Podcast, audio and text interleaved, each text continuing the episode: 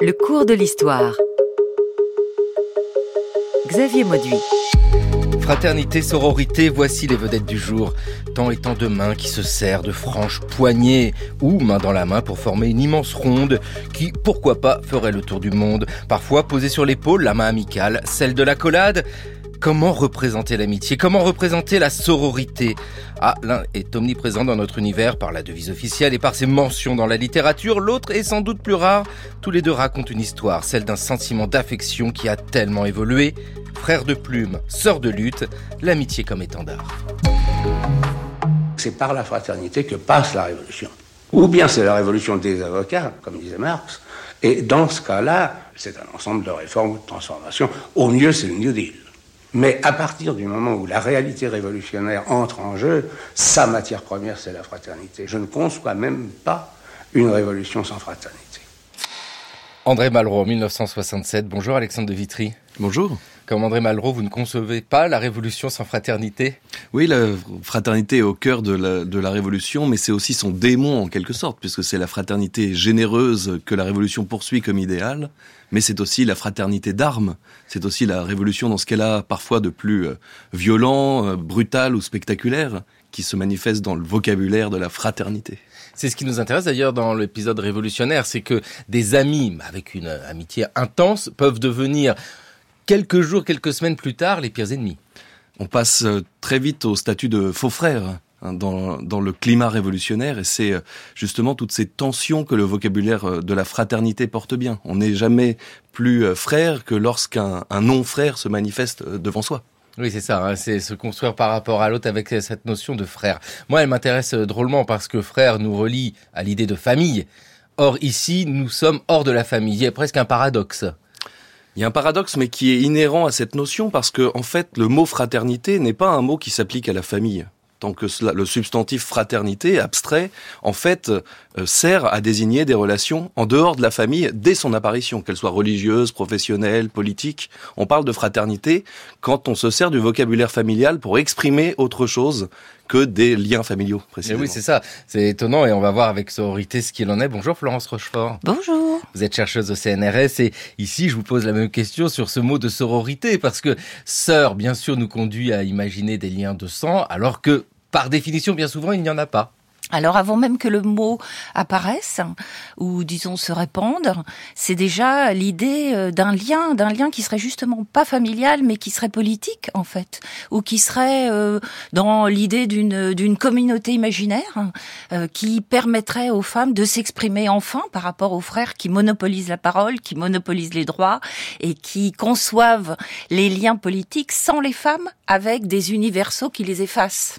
Donc les sœurs, elles réagissent à l'exclusion, mais elles ont aussi un passé qu'elles redécouvrent ou qu'elles mettent euh, en valeur d'un lien qui pourrait les unir, qui pourrait les unir pour changer leurs conditions. C'est quand même, et je pense que c'est, on retrouverait ça dans la fraternité, c'est quand même une opposition, une opposition à, l'absolutisme, à la loi du père, euh, qui emporterait sur euh, c'est important ce vocabulaire familial dans dans ce qu'il a de, de, métaphorique par rapport à l'autorité absolue. C'est c'est ça aussi qui se joue aussi bien dans la cité que que dans les liens privés. Alexandre de Vitry, vous êtes d'accord Ça correspond aussi à la fraternité. C'est en opposition au père, on peut le dire.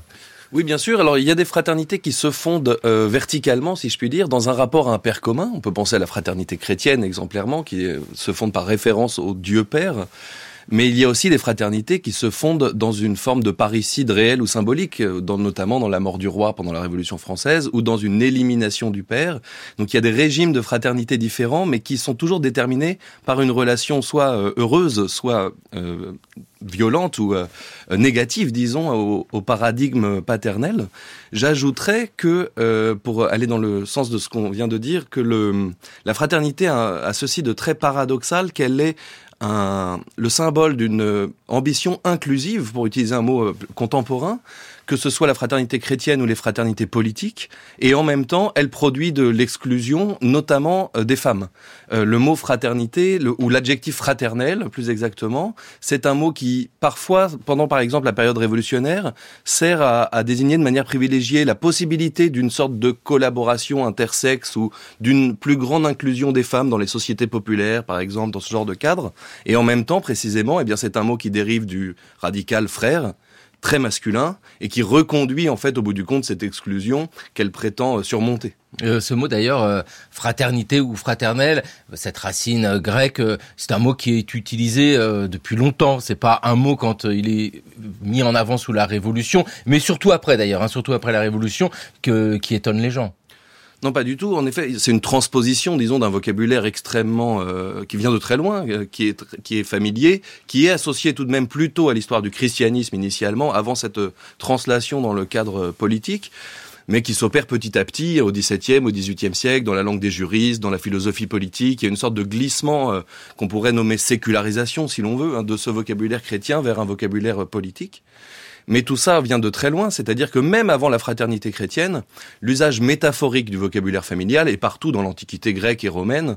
Euh, avant que le mot fraternité, fraternitas en latin ou adelphotes en grec euh, apparaisse, dire frère pour parler d'autre chose que de frère de sang, c'est euh, très ancien. Et on peut même dire qu'en fait, c'est ce qui est premier, c'est-à-dire que le mot frère euh, ou frater, disons, ça vient d'une racine indo-européenne qu'on peut reconstituer sous la forme brater, qui donne bruder, brother, frater, etc. Et ce brater, en fait, ne désigne pas ce que nous, nous appellerions des frères et sœurs euh, de sang, hein, de même parent ou au moins d'un parent commun, mais plutôt une fraternité du clan, d'un groupe spirituel étendu, euh, qui, en fait, est antérieur à l'apparition d'un vocabulaire plus resserré qui désignerait ce que nous, nous appelons des frères et sœurs. Donc en fait, il y a une sorte de virtualité ouverte dans ce vocabulaire qui vient du, du fond des âges, si l'on veut. Et pour la sororité, le mot, lui, est ancien? Le mot est ancien, mais son sens a, a tout à fait euh, une autre signification, parce que les sœurs sont toujours relatives, relatives au père, relatives aux frères. Elles ont beaucoup moins euh, d'existence euh, autonome. Pour, et, et les, alors, il y a les gynécées dans l'Antiquité, il y a des cœurs de jeunes filles, mais c'est bien plus le statut de jeune fille par rapport au père, le statut par rapport à, à des règles de parenté, des règles de filiation, des, et puis la, la reproduction du groupe. Et ça a toujours été dans des modes, enfin, sauf exception si un jour on trouve d'autres modèles, mais jusqu'à présent, on pense que euh, ces structures qu'on appelle patriarcales euh, ont toujours été, euh, enfin voilà, ont toujours euh, modelé les relations, et que dans ce sens-là, effectivement, on ne pense pas les sœurs comme un lien qui pourrait être comme ce dont on vient de, de parler à propos des frères, c'est-à-dire qu'elles seront toujours relatives à, et ça va être toute l'histoire des féminismes que de les faire devenir autonome. Oui, puis c'est pas parce que le mot n'existait pas qu'il n'y avait pas ces relations de solidarité qui pouvaient se mettre en place. Il y a ça aussi, hein, ces mots que aujourd'hui nous avons comme vedette dans le cours de l'histoire, euh, sororité, fraternité, ce sont des mots qui couvrent des réalités qui étaient beaucoup plus anciennes. Tiens, petit tour à la toute fin du XIVe siècle, au début du XVe, avec Christine de Pisan.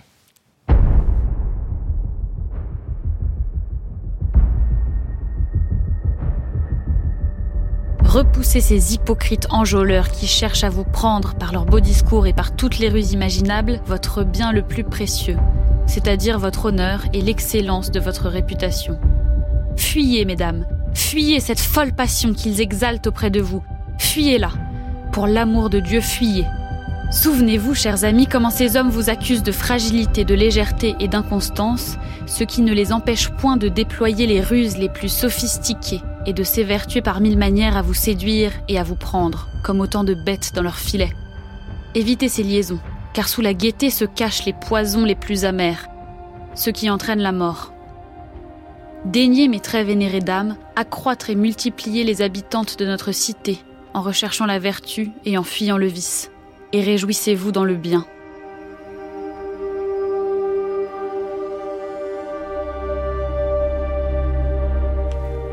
Christine de Pisan, euh, dites-nous ici euh, dans ce texte qui euh, est porteur de sens, Florence Rochefort, la construction de l'idée de sororité se fait par opposition ou alors pour essayer de survivre dans des dominations assez violentes Oui, c'est un texte fascinant de, de 1405 qui s'appelle La Cité des Dames. Et c'était une femme aussi tout à fait exceptionnelle, exceptionnellement cultivée, exceptionnellement autonome aussi économiquement, comme chroniqueuse du, du roi, historienne. Et elle a, euh, elle reprend euh, sous forme littéraire tous les, elle s'oppose à tous les préjugés misogynes de son de son époque. Et elle s'adresse à mes très chères sœurs et elle leur propose pour se défendre de construire une cité des dames. Alors on voit des enluminures magnifiques on voit ces femmes. Alors bien sûr, des aristocrates, bien sûr, il s'agit pas de toutes les sœurs, il s'agit des sœurs de l'aristocratie, de son milieu. Et, voilà, on est on est au Moyen Âge. Mais c'est tout à fait fascinant. Là, je crois qu'on est dans un une ébauche d'un modèle. Mes chères sœurs, révoltez-vous, refusez ce qu'on dit de vous et trouvez les modes d'expression. C'est beaucoup l'écriture, le savoir. Et puis débarrassez-vous de tous les préjugés qui vous obligent à vous taire et à penser que vous êtes inférieur et incapable. Eh ben, c'est toute euh, une ambition euh, qui nécessite un combat euh, sur le long terme avec une métaphore, vous venez de nous le dire Florence Rochefort, de cette cité. La métaphore, c'est ce que l'on retrouve également dans la fraternité. Dites-nous, Alexandre de Vitry, vous êtes l'auteur de cet ouvrage, Le droit de choisir ses frères, une histoire de la fraternité avec une étude qui commence avec la naissance, la naissance d'une métaphore. Pourquoi une métaphore? Eh bien, si je reviens à ce que je disais tout à l'heure sur l'indo-européen, il n'y a pas de métaphore initialement, puisque justement, il n'y a pas de sens propre que nous, ce que nous, nous pourrions appeler comme cela. C'est le grec qui rend cela possible en inventant un nouveau vocabulaire, un nouveau mot, qui est le mot adelphos, qu'on entend dans Philadelphie, par exemple, hein, qui veut dire frère, mais aussi sœur, parce que c'est un mot plus neutre que les frères et les sœurs dont nous disposons en français, puisque ça veut dire enfant de la même matrice enfants de la même mère. Donc, et là apparaît la possibilité d'une métaphore, c'est-à-dire un sens propre, des mots pour désigner des liens familiaux plus resserrés qu'on va pouvoir détourner de leur sens premier. Ça, c'est la, métaphore. Le grec invente la métaphore fraternelle, tandis que le latin, qui va plutôt utiliser le mot frater, mais à toutes les sauces, si j'ose dire, euh, familiale, professionnelle, politique et religieuse, eh bien, invente une autre euh, enfin nous met à notre disposition une autre boîte à outils qui est celle de la polysémie. Voilà. Et en français, nous sommes les héritiers de ces deux euh, possibilités-là, la métaphore, la polysémie, qui vont être complètement ensuite dopées par l'apparition du christianisme, en fait, qui va vraiment utiliser ces ressources euh, le plus possible. Et puis on va retrouver ça aussi dans le monde euh, du monachisme avec euh, des communautés masculines, des communautés féminines. Ce mot de sœur, il est utilisé là aussi dans l'univers chrétien. Tout à fait, le vocabulaire et c'est vraiment la, la, métaphore familiale qui, qui irrigue tout le, tout le christianisme. Mais ces sœurs sont ensemble et sont en communauté par rapport à une hiérarchie, par rapport à une domination. Alors que ce que proposait par exemple Christine de Pisan, c'est une cité euh, une cité nouvelle, là on est vraiment dans la dimension utopique, c'est la métaphore de l'imaginaire d'un endroit où on pourrait construire des liens différents grâce à cette sororité. C'est étonnant hein, parce qu'avec la sororité, on sent qu'il y a de la métaphore, un idéal à atteindre, alors que la fraternité, même s'il y a aussi cet idéal à atteindre, il y a quelque chose de beaucoup plus concret, ne serait-ce que dans le vocabulaire euh, fraternel, c'est beaucoup plus courant. Appeler quelqu'un mon ami, c'est très courant aussi.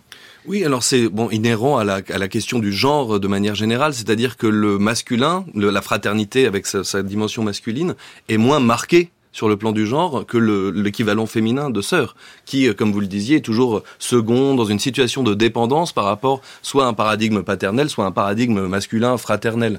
Alors que fraternité, justement, a cette ambition. Mais en fait, cette ambition ne doit pas nous tromper parce qu'elle est une sorte de piège, c'est-à-dire qu'elle elle reconduit toujours une forme d'exclusion, alors qui peut être l'exclusion du féminin, mais il y en a beaucoup d'autres. Et puisque on parlait de l'univers euh, monastique, c'est le, développement du monachisme au milieu du Moyen Âge a ce site très intéressant que il euh, inverse en quelque sorte la dynamique dont le christianisme était euh, l'initiateur, c'est-à-dire que le christianisme a pulvérisé les limites virtuelles de la fraternité, justement dans un registre qu'on pourrait dire idéal ou utopique, c'est-à-dire que virtuellement, tous les hommes et toutes les femmes peuvent devenir frères.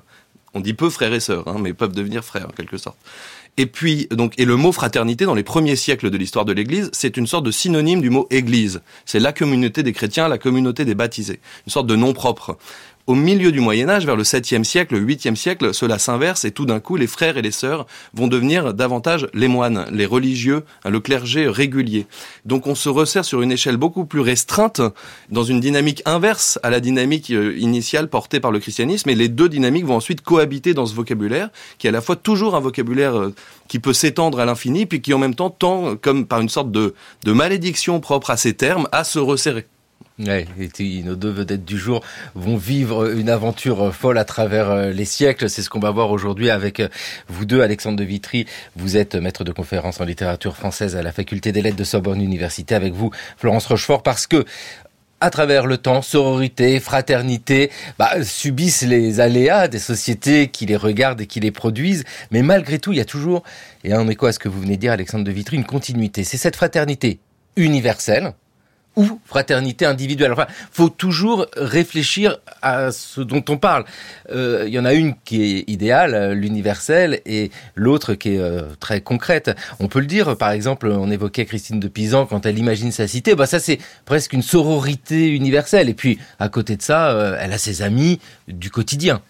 Oui, il y a toujours dans cette notion de sororité à la fois une dimension conceptuelle, abstraite, euh, et voire imaginaire et utopique, et puis il y a la mise en œuvre, notamment dans, l'histoire des féminismes, ça a été quand même la volonté de mettre en pratique quelque chose qui permettrait d'atteindre un idéal.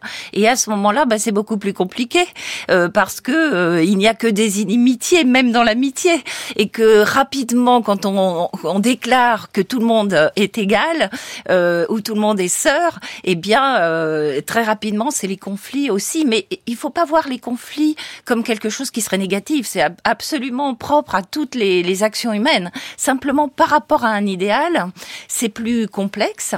Et même si effectivement c'est la même chose du côté de la fraternité, euh, il y a moins cette voilà, il n'y a pas forcément cette dimension du pouvoir. Elles n'ont pas le pouvoir, donc elles n'ont pas l'épreuve du pouvoir et d'être un fratriarcat, comme on avait dit, euh, comme certains l'ont utilisé. Mais en revanche, dans leur propre action ou dans leur propre groupe ou association, elles se confrontent. Euh, ben D'abord, les femmes sont toutes différentes, euh, ont des hiérarchies. On a vu Christine de Pizan, c'est l'aristocratie. alors, elles ont beaucoup, par exemple, les Saint-Simoniennes en 1832, euh, elles essayent euh, de prôner, comme les Saint-Simoniens d'ailleurs, un rapprochement des classes, où là, c'est vraiment la prolétaire et la bourgeoise qui pourront ensemble changer la société. bah, c'est toujours euh, cette tension hein, entre l'amitié entre deux individus et puis un idéal de fraternité universelle. Idéal de fraternité universelle, parfois déçu, exemple révolutionnaire. En avril 1792, la France révolutionnaire est en guerre contre l'Empire d'Autriche et la monarchie de Prusse. En septembre, les Autrichiens marchent sur Verdun et se rapprochent dangereusement de Paris.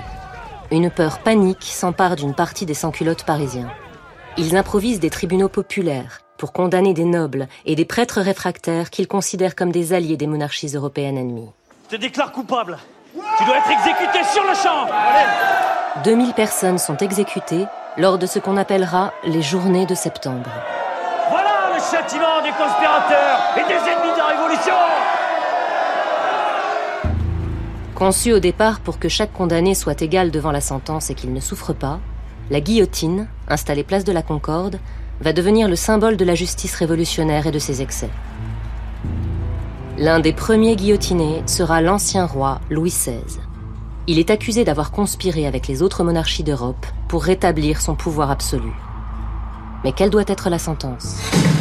La sentence euh, pour Louis XVI, on la connaît. Alexandre de Vitry, ce moment révolutionnaire, je parlais de déçu parce que l'idéal d'une fraternité universelle des premiers mois de la révolution de l'été 1789, de l'abolition des privilèges, pour les révolutionnaires, la déception apparaît rapidement parce que tout le monde ne les suit pas. C'est ça aussi, ces tensions. Et pour le moment de la révolution, c'est génial. Hein, entre la volonté d'un idéal universel, c'est formidable, et puis le concret de tous les jours avec ses amis, mais beaucoup de déceptions. Des déceptions, mais en même temps une coexistence de ces idéaux avec euh, les, épisodes plus brutaux de la Révolution. C'est-à-dire qu'il ne faut pas non plus opposer à outrance le début de la Révolution et la période dite de terreur, dans la mesure où le discours le plus ambitieux, disons, sur le plan politique de la Révolution se maintient d'un bout à l'autre. Simplement, il se présente comme un discours idéal ou au futur. Et en 93, en 94, des gens comme Robespierre continuent de se réclamer de l'idéal de fraternité universelle, mais au futur et au présent, il y a un resserrement de la fraternité contre euh, justement l'ennemi de la révolution. La grande difficulté que vivent ces, ces acteurs, c'est que le, le, groupe des frères ne cesse de se restreindre. C'est ça le mécanisme en fait de, qui va rendre la fraternité un peu euh, imprononçable, un peu euh, caduque après euh, ces quelques années, pendant plusieurs décennies. C'est que le frère de la veille peut toujours basculer dans la non-fraternité, devenir un non-frère, et tout ça jusqu'à Thermidor, donc jusqu'à euh, l'arrestation et l'exécution de, de Robespierre. Donc c'est la révolution, c'est tout cela à la fois. C'est ça qui est très intéressant, c'est que c'est pas simplement le glissement d'une bonne à une mauvaise fraternité en quelque sorte. Elles sont toutes réunies et les acteurs en ont tout à fait conscience. Il y a des discours très intéressants de Robespierre, de Barrère, justement sur ce télescopage entre tous ces usages du vocabulaire fraternel. Simplement, eh bien après 94, après la chute de Robespierre, ce vocabulaire devient un peu pour tous ces acteurs insupportable, imprononçable, parce que l'antithèse, le contraste entre la, la fraternité la plus généreuse et la plus violente est trop fort en quelque sorte, et donc il y a un refoulement qui se produit de manière assez collective pendant plusieurs décennies, jusqu'au retour de la fraternité dans les années 30 et 40 du 19e siècle, mais ce qui va être une fraternité un peu différente justement pour pouvoir résoudre ces, apories, ces contradictions-là. Oui, parce que regarder l'usage d'un mot dans la littérature, dans les productions littéraires, ça nous permet aussi de voir ce qu'il reflète. Ne plus oser l'utiliser, ça montre que, bon, on se souvient qu'il a peut-être été galvaudé. Florence Rochefort, dans votre histoire mondiale des féminismes, vous commencez de manière j'allais dire évidente, mais ça ne l'est pas parce que vous nous avez bien expliqué que déjà Christine de Pisan, au XVe siècle, on avait des écoféminismes, mais avec la Révolution française. Et là, pour les féminismes, la Révolution française, c'est un moment de fraternité et de sororité. Le mot est utilisé ou pas? Non, mais par contre, le mot sœur, mes sœurs, mes sœurs, levez-vous, euh, beaucoup femmes et beaucoup citoyennes. Hein, c'est aussi le moment de la citoyenneté.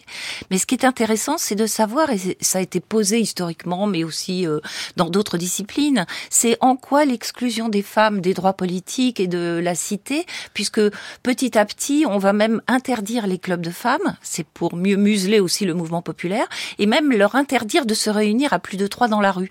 Donc ça veut dire que cette révolution, elle, euh, elle est déjà, elle est un moment inaugural pour la mobilisation des femmes, pour leurs droits.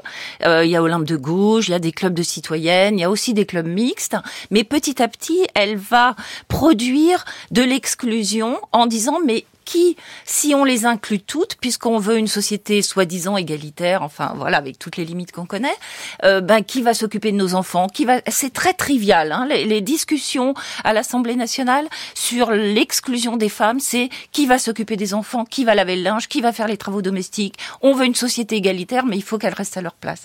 Et donc il y aura vraiment une entreprise très explicite, et, et plus on cherche, plus on est un peu choqué par euh, par, disons, euh, oui, la trivialité des arguments euh, d'exclusion du politique, même s'il y a un début d'acquis assez formidable dans les droits civils où les femmes vont acquérir, euh, mais c'est dans, dans, dans la famille ou le droit au divorce, par exemple, par le consentement d'un seul, mais c'est bien plus des modifications qui bénéficient ou qui sont pensées comme bénéficiant aux hommes, aux fils qui s'émancipent des pères, qu'aux véritables femmes. Et d'ailleurs, très vite, on va restreindre l'idéal d'égalité des sexes qui, néanmoins, traverse quand même euh, la, même l'histoire philosophique et euh, sur l'éducation renoncement, euh, sur les droits renoncement et, et exclusion de finalement du droit de s'exprimer même politiquement. Mais oui, déjà, c'est ça, c'est pouvoir prendre la parole, c'est pas rien dans une société qui domine complètement les femmes avec la mise en avant de la fraternité.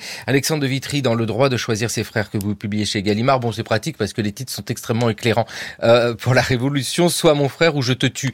C'est ça aussi, c'est euh, la fraternité, elle est là, elle est imposée. Oui, alors peut-être un mot sur cette formule, qui est une formule du moraliste Chamfort, qui est une, une glose, en fait, une interprétation d'une formule mythique qu'on associe à la Révolution française, qui est la fraternité ou la mort, qui est la, la formule qu'on retient après la mort de Robespierre, justement, pour résumer ce que la fraternité aurait euh, d'insupportable. Or, cette formule, elle est euh, déformée. Et c'est cette déformation qui est intéressante. C'est-à-dire qu'après 1794, on a besoin d'une espèce de tour de passe-passe pour exprimer ce que la fraternité est devenue aux yeux des uns et des autres. Pourquoi déformée? Parce qu'en réalité, d'abord, il s'agissait toujours d'une énumération dans cette formule. C'était liberté, égalité, indivisibilité, fraternité ou la mort. Première chose. Et donc en enlevant le reste de l'énumération, on fait sentir beaucoup plus fortement l'antithèse. Et puis la deuxième chose, et sans doute la plus importante, c'est que quand des patriotes, des révolutionnaires disaient la fraternité ou la mort, il s'agissait de parler de sa propre mort. C'était je suis prêt à me sacrifier pour la fraternité, à la défendre jusqu'à la mort. En 1795, ce qu'on retient, et c'est ce qu'exprime la formule de Chamfort, c'est une menace. Je vous propose la fraternité et si vous la refusez, je vous tue. Soit mon frère ou je te tue. Donc, on a transformé ce qu'était la fraternité pour faire sentir ce qu'elle avait désormais d'insupportable. Soit mon frère ou je te tue. Ah oui, c'est pas du tout euh, le même sens et c'est euh, là aussi hein, ce que l'on peut dire euh, pour la place des femmes pendant la Révolution. elles participent du mouvement et alors, de manière concrète, elles sont là, elles sont dans la rue, elles sont à l'Assemblée on est obligé de regarder la place de ces femmes, mais sans pouvoir leur accorder des droits, parce que tout cela ébranle la conception que ces hommes ont de leur propre monde. Oui, et puis euh, c'est un impensé, on peut dire, de, l'égalité.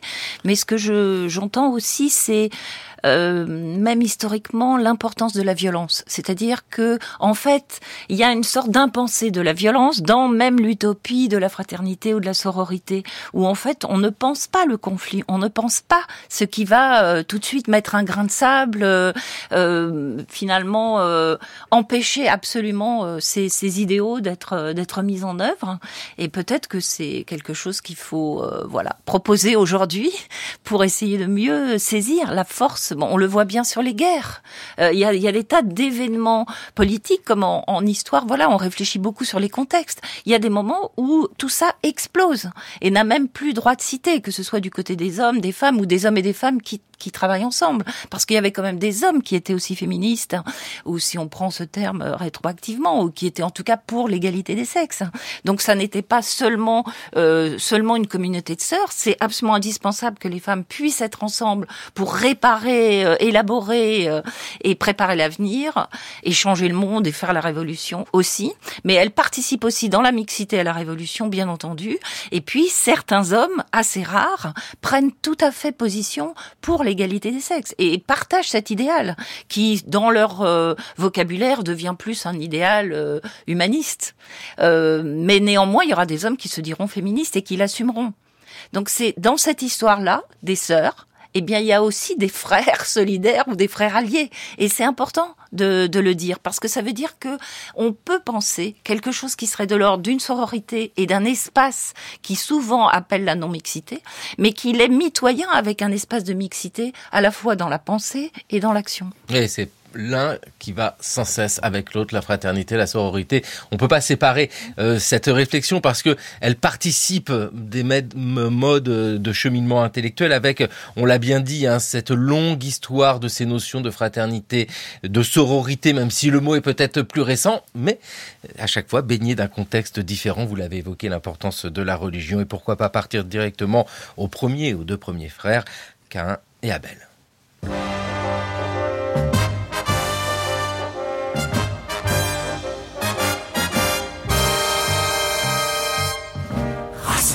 Dors, bois et mange, Dieu te sourit complaisamment. Dans la fange, rampe et meurt misérablement. Ton sacrifice flatte le nez du séraphin. Ton supplice aura-t-il jamais une fin?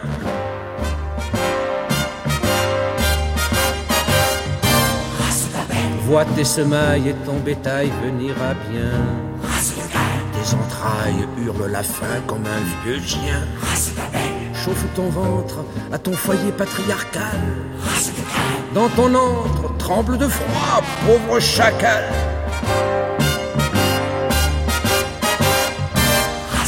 Aime et pullule, ton or fait aussi des petits. Cœur qui brûle, prends garde à ses grands appétits. tu crois et broutes comme les punaises des bois. Sur les routes, traîne ta famille aux abois.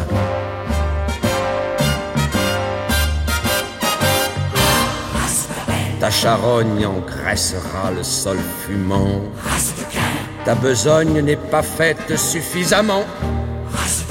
Voici ta honte, le fer est vaincu par les pieux. Au ciel monte et sur la terre jette Dieu.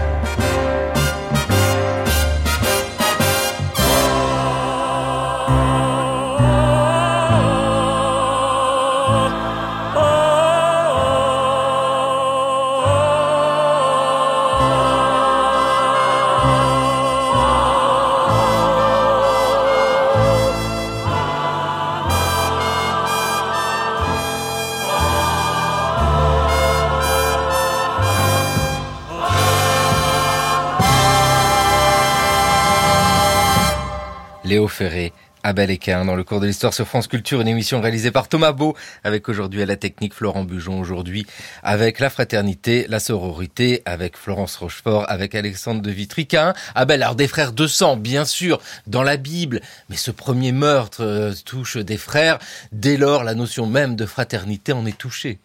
Bien sûr, et en fait, même euh, si on remonte à l'origine du mot fraternité, c'est une réponse au mythe du fratricide. Euh, c'est un effet de miroir en quelque sorte. La fraternité euh, élaborée par le christianisme, c'est le, symétrique du fratricide originel et la réponse à cette mythologie-là, qu'on retrouve d'ailleurs aussi en dehors du christianisme, du fratricide comme premier lien social, en quelque sorte, en tout cas premier lien horizontal. Une fois qu'on sort de la question de la filiation, dès qu'il y a une fratrie, il y a du fratricide. Et ce mythe-là, eh bien, bien sûr, va parler aux gens de la Révolution. Et en 1792, il y a une, tragédie euh, de Gabriel-Marie Legouvet qui s'appelle La mort d'Abel, qui est un des grands succès dramatiques de la Révolution, et, euh, et le, alors que nous ne sommes pas encore dans la terreur. Eh bien, il y a déjà des violences hein, diverses depuis, le, les, depuis 89, mais même avant la terreur, en fait, cet imaginaire du fratricide, on pourrait presque dire cet inconscient du fratricide, est très présent, d'où l'importance de, euh, de, cette, de cette pièce et de euh, cette, euh, ce mythe-là voilà, pour les révolutionnaires. Qu'est-ce que ça veut dire? Ça veut dire que le rapport à la violence dans la fraternité, il est en fait double. C'est-à-dire qu'on est violent ensemble et que cela crée de la fraternité. C'est en gros le, les frères d'armes ici. Et en même temps, on est violent contre son propre frère. Et ça, c'est le fratricide le piège en quelque sorte, c'est que ces deux violences-là ne cessent de communiquer l'une avec l'autre.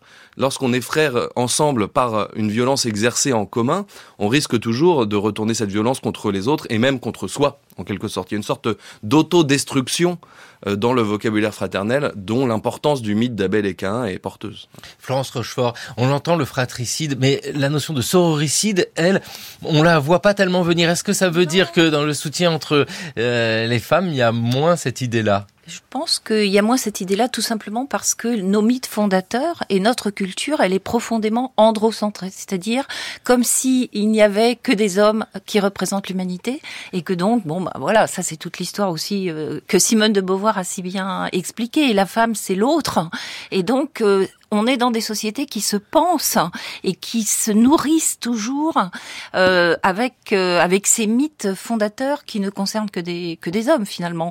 Et ça me fait penser, c'est un peu anachronique, hein, mais j'ai l'impression que tout ce qui se passe aujourd'hui, aussi complexe cela soit-il, autour des féminicides, est peut-être en train de créer un mythe euh, fondateur pour essayer d'expier une violence ou d'essayer d'exorciser une violence qui est intrinsèque finalement dans le rapport homme-femme euh, et qui euh, qui serait un peu le mythe fondateur aussi du patriarcat, mais que nous sommes en train d'inventer, voilà, dans nos sociétés aujourd'hui. Et ça me fait vraiment penser à ça, c'est-à-dire qu'il y a bien sûr il y a les réalités sociologiques, politiques, juridiques très complexes, mais il y a aussi une dimension de, de ce mythe fondateur qui finalement n'existe pas.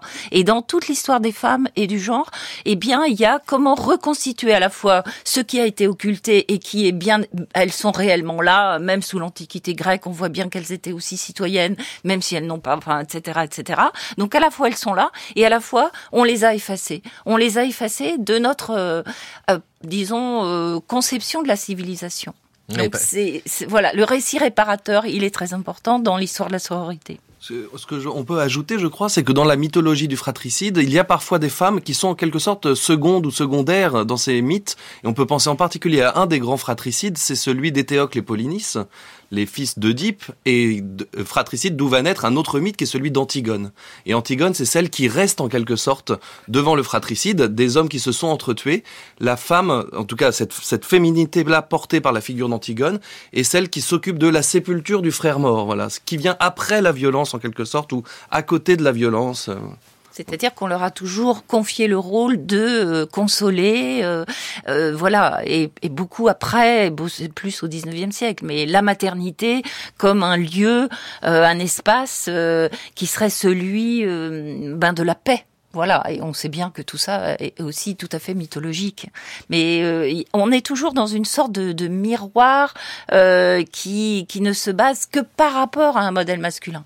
Et c'est ce qu'a essayé de, porter, euh, voilà, les différents types de féminisme, c'est d'apporter réellement quelque chose qui se construit autour de l'existence des femmes, des femmes réelles, des femmes mythologiques, des femmes littéraires, et leur donner, leur donner vie, quoi, pratiquement. C'est ce qui se passe pendant la Révolution française. C'est ce qui se passe après avec l'exemple de la Révolution française, avec l'année 1848 comme moment important dans cette histoire du féminisme. Oui, il y a, les Saint-Simoniennes en 1830, puis c'est les mêmes souvent d'ailleurs, mais elles ont pris un petit peu d'âge. Elles ne veulent plus de l'amour libre parce qu'elles en ont payé le, le prix fort. Et là, elles se mettent vraiment dans la vie politique de 1848. Et paradoxe évidemment, c'est le suffrage dit universel et elles n'en bénéficient pas. Et ce sont des ateliers nationaux qui sont aussi une idée extraordinaire hein, de la République au, plan social. Et au début, elles, n'en sont pas du tout euh, associées. Les ouvrières sont pas associées. Donc le rôle des féministes, ça va être toujours d'inclure les femmes des, bénéfices de la de cette nouvelle République. Et puis finalement euh, d'être à, nouveau interdites euh, dans les clubs, interdites de pétitions. Donc on leur très vite, mais dans la perspective aussi de, de museler le mouvement populaire. Et eh oui, toujours avec ce que vous nous avez dit Alexandre de Vitry, ce mot fraternité, fraternelle, qui est très en avant pendant la Révolution française, après, qui est regardé avec beaucoup de méfiance et qui revient au 19e siècle. À partir de quel moment on voit de nouveau parler de fraternité? Alors le saint-simonisme est une étape importante puisqu'on en parlait un peu, mais de manière plus générale, c'est euh, les, années euh, qui correspondent à la monarchie de juillet qui vont voir revenir ce vocabulaire. Euh, pour deux raisons euh, principales. La première, c'est que c'est le moment des premières grandes histoires de la Révolution française. Et ce regard rétrospectif va en quelque sorte conduire les différents historiens avec leurs différentes sensibilités politiques, parce qu'on a un peu un spectre politique large qui se dessine chez, chez ces historiens, le plus connu étant Michelet eh bien, euh, ce qu'ils ont tous en commun, c'est qu'ils veulent séparer le bon grain de livret, en quelque sorte, trier la révolution, opérer une opération de sélection pour essayer de, retrouver ce que la révolution a de meilleur sans ses démons, en quelque sorte. Et la fraternité joue un rôle très important là-dedans. Pourquoi la fraternité joue un rôle très important là-dedans? Et en fait, c'est la deuxième raison, à mon avis, capitale, c'est que la fraternité, elle a cet avantage, pour cette génération-là, d'être à la fois chrétienne et républicaine ou de venir de très loin et en même temps de pouvoir porter ce que les forces les plus progressives du temps euh, portent, notamment le socialisme, puisque c'est le moment aussi où se développe quelque chose qui commence à prendre ce nom-là de socialisme. Et la fraternité, eh bien, elle est tout cela à la fois, et on est dans un grand moment de convergence d'un certain christianisme avec un certain socialisme et républicanisme. Et la fraternité, en quelque sorte, est le, le nom de cette possibilité-là de euh, corriger en quelque sorte ce qui ne va pas dans le christianisme à l'aide de l'héritage révolutionnaire en particulier, et également de corriger ce qui ne va pas dans la révolution à l'aide d'un héritage chrétien. Voilà, il y a une sorte de dialogue comme ça qui s'opère entre ces différentes traditions alors qui, n'est pas du même ordre chez quelqu'un comme Louis Blanc, chez quelqu'un comme Edgar Quinet ou chez quelqu'un comme Michelet. Voilà, ça dépend beaucoup des individus et des perspectives des uns et des autres, notamment de leur rapport à la religion, bien évidemment. Mais tous se posent cette question-là, et c'est le mot fraternité qui en est l'emblème en quelque sorte. Et dans ces années-là, 1840, Victor Hugo réfléchit à écrire un roman qu'il écrit un peu plus tard, et hein, qui paraît dans les années 1860, ce roman, Les Misérables. Mon Dieu, qu'est-ce que vous faites là tout seul à cette heure la nuit va être froide. Vous allez quand même pas dormir là. Pourquoi vous n'allez pas à l'auberge? Pourquoi vous n'allez pas là-bas frapper à la porte sous la voûte? C'est quoi là-bas? C'est des gens charitables, je les connais bien. Ils vous logeront pour la nuit. Je ne suis pas sûr.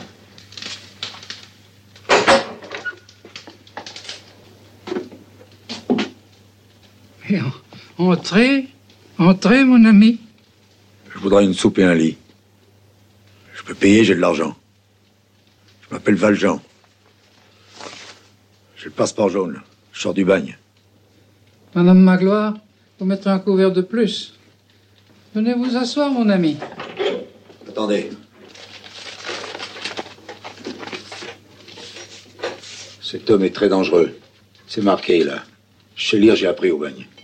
Madame Magloire, vous mettrez des draps blancs au lit dans l'escalier. Mettez-vous à l'aise, mon ami. Asseyez-vous.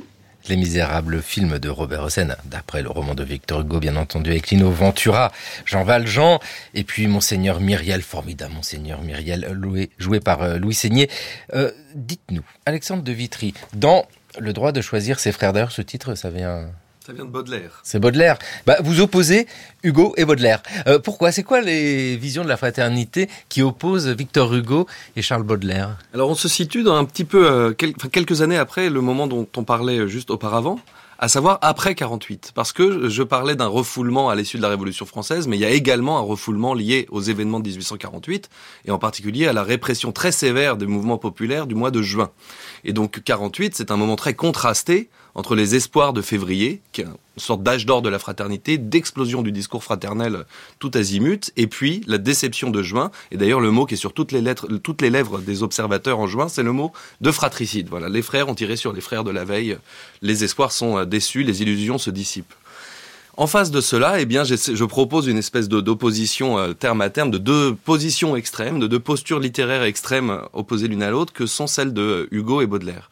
Baudelaire, c'est un 48 art. Il est sur les barricades en 48. Mais il va se retrouver, notamment à la suite du, euh, coup d'État de Louis-Napoléon Bonaparte, dépolitiqué, selon euh, son terme, et euh, dérivé vers une, une, position de plus en plus antidémocratique, antimoderne, réactionnaire, en somme. Victor Hugo, c'est un peu l'inverse. C'est-à-dire que le jeune monarchiste qu'il était, puis une espèce de centriste, disons, lors de 48, va, à la suite de son propre exil, eh bien, lui, euh, occuper une, enfin, occuper une nouvelle place et prendre, et développer un nouveau discours dont Les Misérables est une espèce de sommet. Les Misérables, c'est le grand texte de la fraternité qui sait qu'elle est inactuelle, puisqu'il y a eu juin, il y a eu le coup d'État. On ne peut plus parler de fraternité. D'ailleurs, c'est un mot qui n'est plus dans la langue politique, dans la langue juridique, dans la langue savante des années du Second Empire. Mais il devient le maître mot des Misérables, un grand roman mythologique en quelque sorte qui veut recharger la fraternité par la littérature. Raconter l'histoire de la naissance d'une fraternité, donc avec notamment cette scène un peu inaugurale des Misérables où euh, Valjean reçoit une sorte de baptême hein, par euh, l'évêque de Digne, et c'est les suites de ce baptême, en quelque sorte, que euh, Victor Hugo va dérouler avec tous ces personnages, toute cette mythologie qui, d'ailleurs, a, a pris, puisqu'aujourd'hui, la mythologie des Misérables, c'est une mythologie au sens le plus strict, c'est-à-dire que tout le monde connaît les Misérables, partout dans le monde, sans l'avoir lu, tout le monde sait qui est Cosette, qui est euh, Gavroche, qui est Jean Valjean. Et c'était, voilà, l'ambition portée par Hugo. Euh, d'ailleurs, vous parlez euh, de succès international des Misérables et à la comédie musicale. Et ces années 1860, Florence Rochefort, dans votre histoire mondiale des féminismes, c'est le temps de l'internationalisation. Enfin, c'est le début de l'internationalisation. Oui, et si je peux rebondir, parce que c'est intéressant, Baudelaire-Hugo, parce que ça nous pose la question de l'importance de la misogynie. C'est-à-dire, on a parlé, euh, voilà, de patriarcat, d'androcentrisme, mais qu'est-ce que fait la misogynie à notre histoire euh, général. Et là, on a euh, voilà, on a Baudelaire qui euh, voilà va dire par exemple pique-pente sur Georges Sand en disant des, des atrocités pas tout à fait aussi pire que Proudhon, qui est un misogyne absolument, euh, mais pratiquement on pourrait dire pathologique, bien que si je dis pathologique, presque on l'excuse, alors que euh, historiquement ça a une responsabilité fondamentale, puisque c'était un modèle absolument euh, social, fonda enfin voilà, c'est un père de l'anarchie, père du coopératisme, et en même temps il détestait les femmes, il ne pouvait pas les supporter, alors que Hugo est un homme féministe du 19e siècle, il écrit une lettre absolument magnifique en 1871 pour donner le soutien au premier banquet féministe d'après la Commune. Il est euh, membre d'honneur de la Ligue pour le droit des femmes. Il soutient Léon Richer, ce grand leader euh, féministe de, de, cette époque-là. Et il dit le 18e siècle a été euh, celui des droits de l'homme, le 19e siècle doit être celui des droits des femmes. Et il y met voilà tout son cœur, comme tout son lyrisme et tout sa, sa verve aussi. donc c'est alors là, voilà, il y a l'option politique, mais là, on est bien aussi dans une euh, dans une relation, euh, on va dire intime, euh, psychique, aux féminins et aux femmes, et, et la haine et la peur jouent un rôle aussi fondamental dans l'exclusion justement des frères et même dans peut-être la construction de cette fraternité. Et tout simplement avec euh, cette évolution, on voit bien hein, lié au contexte. Alexandre de Vitry, vous nous dites, un hein, Second Empire, c'est vrai que la notion de fraternité, c'est une notion complexe. Hugo, euh, Baudelaire n'ont pas du tout la même conception de la fraternité. C'est selon euh, les choix plutôt individuels. On voit bien qu'il y a de l'intime, hein, comme vous veniez de le dire à l'instant. Comment évolue la notion de fraternité? Elle est toujours mise en avant à la fin du Second Empire. La République est proclamée, c'est la troisième. Bah, formidable, on va remettre en place la fraternité comme une valeur première. Oui, mais en fait, ça se fait timidement. C'est-à-dire que la Troisième République va installer la devise, déjà la devise de 48, qui est encore la nôtre, liberté, égalité, fraternité. Mais elle le fait avec euh, prudence, dans la mesure où justement, on a du mal à croire à la fraternité. À la fin du 19e siècle, le traumatisme de juin 48 est très fort, hein, pèse très lourd sur les imaginaires. Et donc, on va débattre un peu de la possibilité de peut-être remplacer fraternité par solidarité. Parce que le grand mot, le maître mot des premières décennies de la Troisième République, c'est bien plus solidarité. Seulement, dans solidarité, il y a euh, moins de valeur de, de principe hein, et même affective que dans le mot de fraternité, ce pourquoi il se maintient malgré tout dans la devise. Donc la fraternité, ce sera pour les principes désormais, et le mot sérieux, le mot des sciences sociales par exemple, le mot des juristes ou le maître mot du parti radical, ce sera le mot de solidarité, parce que la solidarité c'est positif, on peut bâtir des institutions dessus, et ça ne se retourne pas au bout de quatre mois en fratricide. Et puis Victor Hugo, qui a fait le choix de l'exil pendant le Second Empire, devient le héros des lettres de la République, et il continue à écrire. Homme, pardonnez-vous. Ô mes frères, vous êtes dans le vent, dans le gouffre obscur, dans les tempêtes. Pardonnez-vous. Les cœurs saignent, les ans sont courts. Ah. Donnez-vous les uns aux autres ce secours. Oui, même quand j'ai fait le mal, quand je trébuche et tombe, l'ombre étant la cause de l'embûche, la nuit faisant l'erreur, l'hiver faisant le froid, être absous, pardonné, plein, aimé c'est mon droit. Daniel Königsberg qui nous lisait cet extrait de l'art d'être grand-père de Victor Hugo en 1877. On retrouve toujours, et c'est en cela que la notion de fraternité, on pourrait dire la même chose de sororité complexe entre l'individu euh, qui a besoin d'un soutien et la vision universelle de la fraternité. Il faut savoir de quoi l'on parle à chaque fois pour essayer de comprendre ce dont il s'agit et quand le mot est utilisé, ce qu'il veut dire. Ici, pour Hugo, euh, on a quelque chose de très touchant, mais oh mes frères, on retrouve cette vieille fraternité qui ne disparaît jamais en fait. Qui ne disparaît jamais. D'ailleurs, c'est peut-être aussi une des raisons de quelques réticences des hommes de la Troisième République à cet égard, c'est cette coloration euh, charitable chrétienne qui ne fait pas peur à Victor Hugo, mais qui peut gêner une République un peu plus anticléricale, voilà, des, euh, pères fondateurs de la Troisième République, parce que la fraternité, c'est aussi une expérience une expérience qui, je crois d'ailleurs, peut tout à fait aussi se formuler dans le vocabulaire de la sororité. Euh, expérience qui vient des évangiles, du christianisme, c'est-à-dire la possibilité de faire du premier venu un frère, l'espèce de, euh, de possibilité toujours reconduite d'une euh, d'un lien nouveau avec l'inconnu, avec le prochain, pour utiliser un vocabulaire justement issu de la religion. Et ça, bien sûr, Victor Hugo, c'est l'héritier de cela. Ah bah oui, parce que Victor Hugo, il est baigné, vous l'avez bien dit, hein, de toutes ces cultures, il a été royaliste. C'est Victor Hugo, quoi. Avec, euh, pour euh, les femmes, Florence Rochefort, quelque chose qui est très intéressant dans cette fin du 19e siècle, et puis on pourrait prolonger ça au 20e siècle, l'obligation d'avoir une solidarité féminine pour mener les combats, avec une vision internationale pour qu'ils puissent aboutir. Euh, il y a les deux obligatoires pour les combats. Oui, et puis c'est un moment dans la deuxième moitié du 19e siècle et puis ensuite au 20e siècle où les conditions, disons, démocratiques permettent l'expression par des groupes, des réunions de, de, la presse. Et il y a très vite euh, des personnes qui font le lien du transnational, qui traduisent d'abord, c'est très important pour les langues, qui voyagent. Et en fait, il y a des vocabulaires assez communs et en même temps des emprunts certainement. Et il y a, il y a vraiment une pensée transnationale, on peut dire. Il y a des mouvements internationaux, c'est-à-dire euh, par exemple un Conseil international des femmes qui va essayer de réunir d'ailleurs à la fois des politiques et des philanthropes, ou on pourrait dire aujourd'hui des associations caritatives, hein, et qui vont essayer de les mettre ensemble pour faire masse, pour essayer toujours pareil d'obtenir des droits civils, l'égalité dans la famille, les droits politiques, mais aussi euh, la, la reconnaissance euh, dans, par exemple, dans le domaine culturel, cesser d'être toujours considéré comme ouvrage d'art, alors que ce sont de, de véritables artistes, par exemple, ou, euh, ou des femmes autrices qui, à qui on ne, laisse pas la possibilité d'être publiées, parce que il faut prendre un pseudonyme masculin pour être prise au sérieux.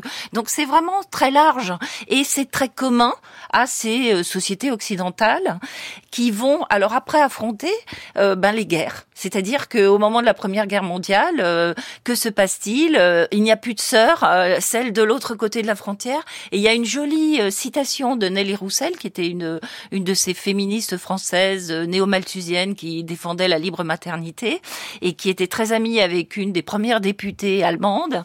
Et elle dit, parce que c'est une jolie citation, elle disait à propos de cette députée, donc on est déjà en pleine guerre, hein, je la choisirais euh, pour sœur si un tel choix m'était permis. Et elle dit, bah voilà, la sororité n'est plus possible avec euh, cette Allemande, mais moi qui suis euh, plutôt, voilà, plutôt anarchiste, qui est cet idéal de, de sororité au-delà des frontières, qu'est-ce que je fais? Qu'est-ce que je fais pendant la guerre? Alors il y a, y a celles qui iront carrément dans le, dans le pacifisme et qui payeront cher d'ailleurs. Mais c'est on voit bien que quelque chose qui peut naître dans une certaine circonstance, dans un certain contexte pacifique, euh, est vraiment très très mis à mal au moment des au moment des conflits euh, mondiaux. Et puis il faut réussir à sublimer tous ces mouvements-là pour une tendance générale. Euh, le mouvement naît, ça c'est une chose, et il aboutit. Cela se passait le dimanche de la fête des mères à Paris, au rond-point des Champs-Élysées. C'est une honte. Et ce qui est encore mieux, c'est tous les gens qui les regardent qui disent rien. C'est ça qui est la honte. vous en êtes, madame Oui, mais il faudrait être plusieurs pour crier, bien sûr. Les femmes dans la rue, pas dans la cuisine. C'était la manifestation du MLF, le mouvement de libération des femmes. Déjà auparavant, elles avaient organisé d'autres rassemblements, entre autres à la mutualité, des journées de dénonciation des crimes contre les femmes.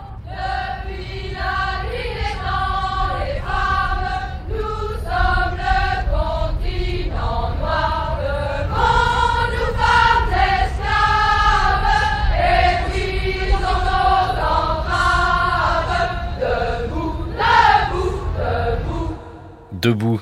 Euh, ici, c'est une manifestation du MLF en 1972. Euh, Florence Rochefort, peut-on dire que le XXe siècle est celui de la sororité? Alors oui, en tout cas, depuis euh, ces années 1960-1970, c'est vraiment l'émergence d'un mouvement collectif euh, révolutionnaire qui a transformé très très profondément euh, nos sociétés, sans pour autant éliminer les, les nouveaux, les nouvelles difficultés ou entraves à l'égalité et à la liberté des femmes. Mais ce mot de sororité là prend vraiment tout son sens politique hein, avec ce, ce, slogan, la, voilà, le, pouvoir de la sororité. Hein, Sisterhood is Powerful, ça nous vient euh, des, des, États-Unis, de Robin Morgan notamment, qui était une journaliste, euh, essayiste, euh, féministe radicale. Et là, c'est vraiment organiser les femmes au-delà des différences, notamment raciales, aux, aux États-Unis, où on est vraiment dans la ségrégation, le mouvement pour les droits civiques.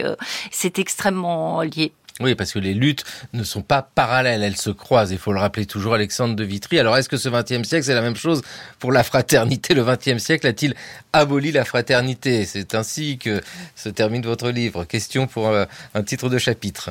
Oui, euh, la thèse que j'essaie de défendre, c'est que ce, ce, ces difficultés à utiliser ce vocabulaire sont une aubaine pour la littérature, en quelque sorte. La gêne qu'on ressent à l'égard de la fraternité, qui est trop euh, pétrie d'illusions, trop généreuse, eh bien, les écrivains vont s'en servir en quelque sorte comme d'un carburant euh, l'écrivain sur lequel j'achève le livre, c'est Romain Gary, donc on s'arrête justement dans, les années 70. Et Gary, qui à la fois tient à ce vocabulaire un peu désuet, mais est très conscient de cette désuétude, euh, de ce caractère, de cette espèce de ringardise qui entoure ce vocabulaire en quelque sorte, et qui essaye de secouer tout ça avec une littérature, en particulier un livre qui s'appelle Pseudo, où le narrateur est, est schizophrène et qui parle de fraternité d'un bout à l'autre. Le but étant de donner une sorte de traitement de choc à la fraternité pour que ce vocabulaire devienne à nouveau prononçable. La mal malmener par la littérature, la brutaliser même en quelque sorte, dans l'espoir que à nouveau ces mots aient un sens. Et puis dans la devise de la République, liberté, égalité, fraternité, on sent bien à vous écouter, hein, parce que fraternité, sororité, c'est que ce mot-là qui est peut-être le plus difficile à expliquer. Liberté, on peut voir égalité encore, et on sait bien que c'est difficile à atteindre. Mais fraternité, c'est beaucoup plus difficile. Hein. C'est la solidarité en fait qui a un peu pris le dessus. Oui, et en même temps, on est conscient de, de certaines difficultés de ce vocabulaire. On a proposé il y a quelques années de remplacer fraternité dans la devise par adelphité, qui permettrait justement d'inclure les frères et les sœurs avec un mot plus neutre. Mais ça n'a pas pris parce que là où sororité s'est imposé très facilement parce que le mot sœur est un mot de la langue, Adelph n'est pas dans la langue et donc nous n'avons pas à disposition ce neutre oui, mais comme la langue évolue, comme on le sait, n'est-ce pas Eh bien, euh, c'est un mot qui est utilisé dans le féminisme, aussi bien euh, pour essayer justement euh, de dépasser la binarité, soit pour réunir frères et sœurs, soit pour dire mais il y a autre chose que simplement la séparation des sexes, et peut-être qu'on a du commun humain qui ne dépend pas de nos organes génitaux tels qu'on nous a catalogués. Donc c'est aussi un mot qui est très important aujourd'hui, avec plusieurs sens, plusieurs significations selon les courants qui, qui l'utilisent et ce qu'on appelle la pensée queer, qui essaye de dépasser justement cette binarité, qui est liée aussi à l'émergence des mouvements euh, gays et lesbiens. C'est-à-dire qu'on peut peut-être penser quelque chose qui n'évacuerait pas la sororité parce que internationalement elle reste absolument indispensable, mais qui peut-être l'ouvrirait sur d'autres solidarités. Et puis là, ça nous ouvre des envies de lecture. Merci vraiment à tous les deux. Hein, Florence Rochefort, Histoire mondiale des féminismes. Et puis vous avez évidemment co-dirigé cet ouvrage. Ne nous libérez pas, on s'en charge. C'est une histoire des féminismes. Et puis le droit de choisir ses frères, Alexandre de Vitry, une histoire de la fraternité. C'est publié chez Gallimard. Merci beaucoup à tous les deux. Il est temps pour nous de retrouver Gérard Noiriel c'est le pourquoi du comment.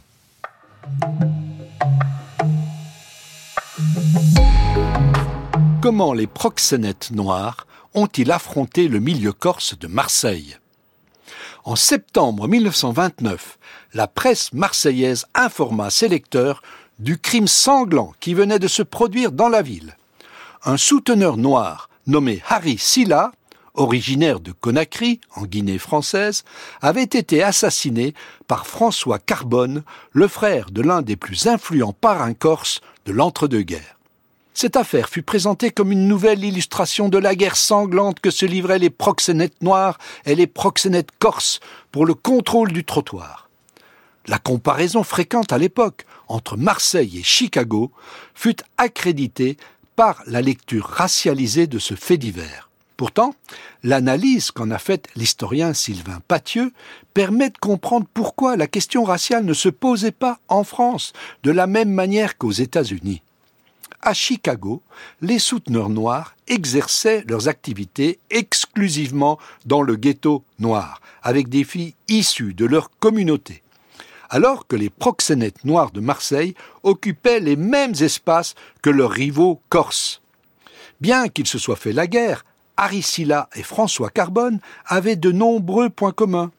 Nés entre 1898 et 1905, ils étaient issus du même milieu professionnel que la plupart de ces proxénètes, celui des navigateurs, terme qui revient systématiquement dans les enquêtes policières. Plus précisément, tous ces souteneurs avaient exercé des métiers situés au bas de l'échelle des carrières maritimes. Soutiers, chauffeurs, marins, garçons de cuisine.